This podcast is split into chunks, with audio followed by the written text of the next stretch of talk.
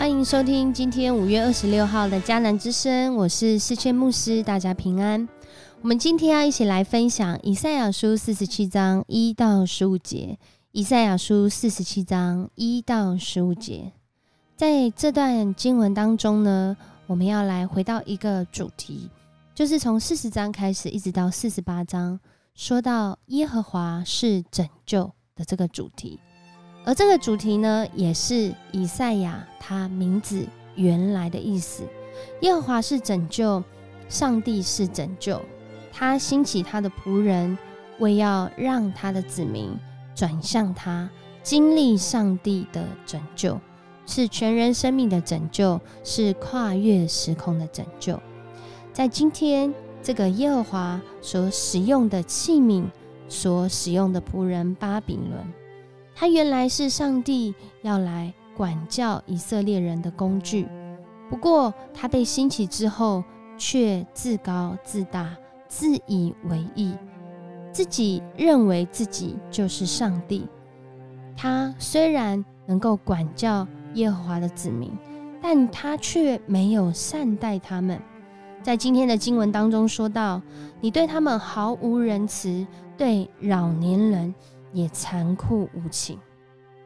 上帝透过巴比伦这个器皿来管教他的子民，不过却看见了他对这些以色列人民没有怜悯，甚至这个巴比伦呢，他认为自己就像上帝一样伟大，他如何都没有人可以看见他的恶恶行，他用自己的聪明才智才智来走入歧途。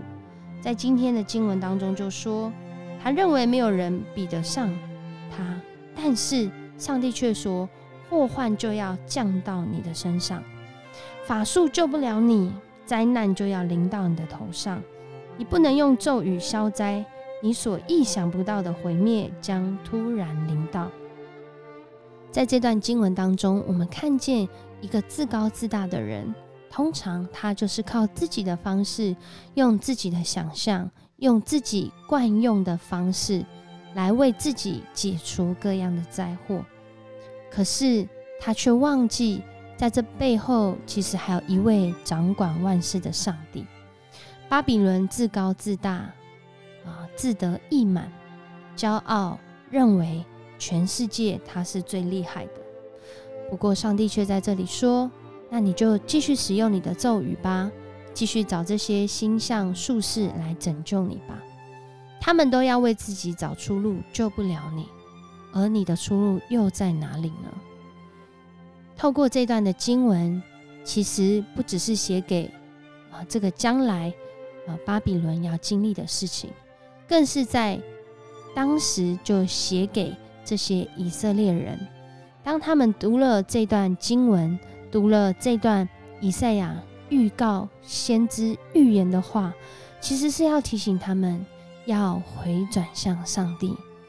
透过巴比伦的经历，以色列神圣的上帝在未来就要释放他们。他们是要得救的人，因为这位上帝他是上主，是万军的统帅，他才是真正掌管历史的主。是真正掌管台湾历史的主，掌管以色列历史的主，掌管全地历史的主。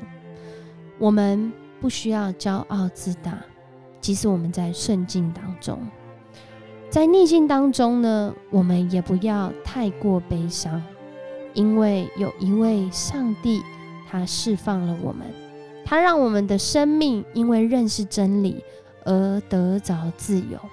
这个自由是我们已经拥有永恒的生命，因为我们相信这位赏赐永恒生命的主，他让我们在现在就能够来享受那未来超越的眼光，就是我们要在这疫情当中得着释放，我们要在这疫情当中经历自由，因为他是我们的统帅，我们需要谦卑来到上帝的面前。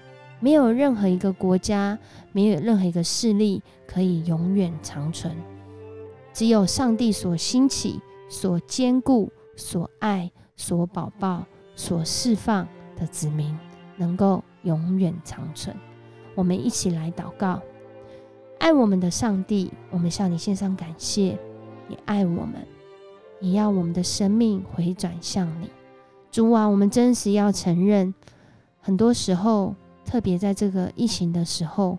我们有时候会让恐惧抓住了我们的心，我们会让担忧抓住了我们的心，我们甚至让这些新闻媒体抓住我们的心，甚至捆绑我们的心。主啊，你来了是要叫我们得释放，让我们得自由。主，因为你说你释放了我们，你是我们真正的统帅。主，我们要来依靠你，因为依靠你的人一无所缺。主，恳求你帮助我们。在这个时候，更是要来依靠你，谦卑放下自己，将我们的情绪、将我们的恐惧、将我们的担忧，全然的摆在你的面前，也要将我们的喜乐、将我们的自由、将我们的盼望摆在你的面前。你是统管我们的主，我们向你献上感恩，祷告，奉主耶稣的名求，阿门。愿上帝赐福你。得着从上帝来的释放与自由。我是世界牧师。如果你喜欢今天的迦南之声，请给我们五星好评。我们明天见。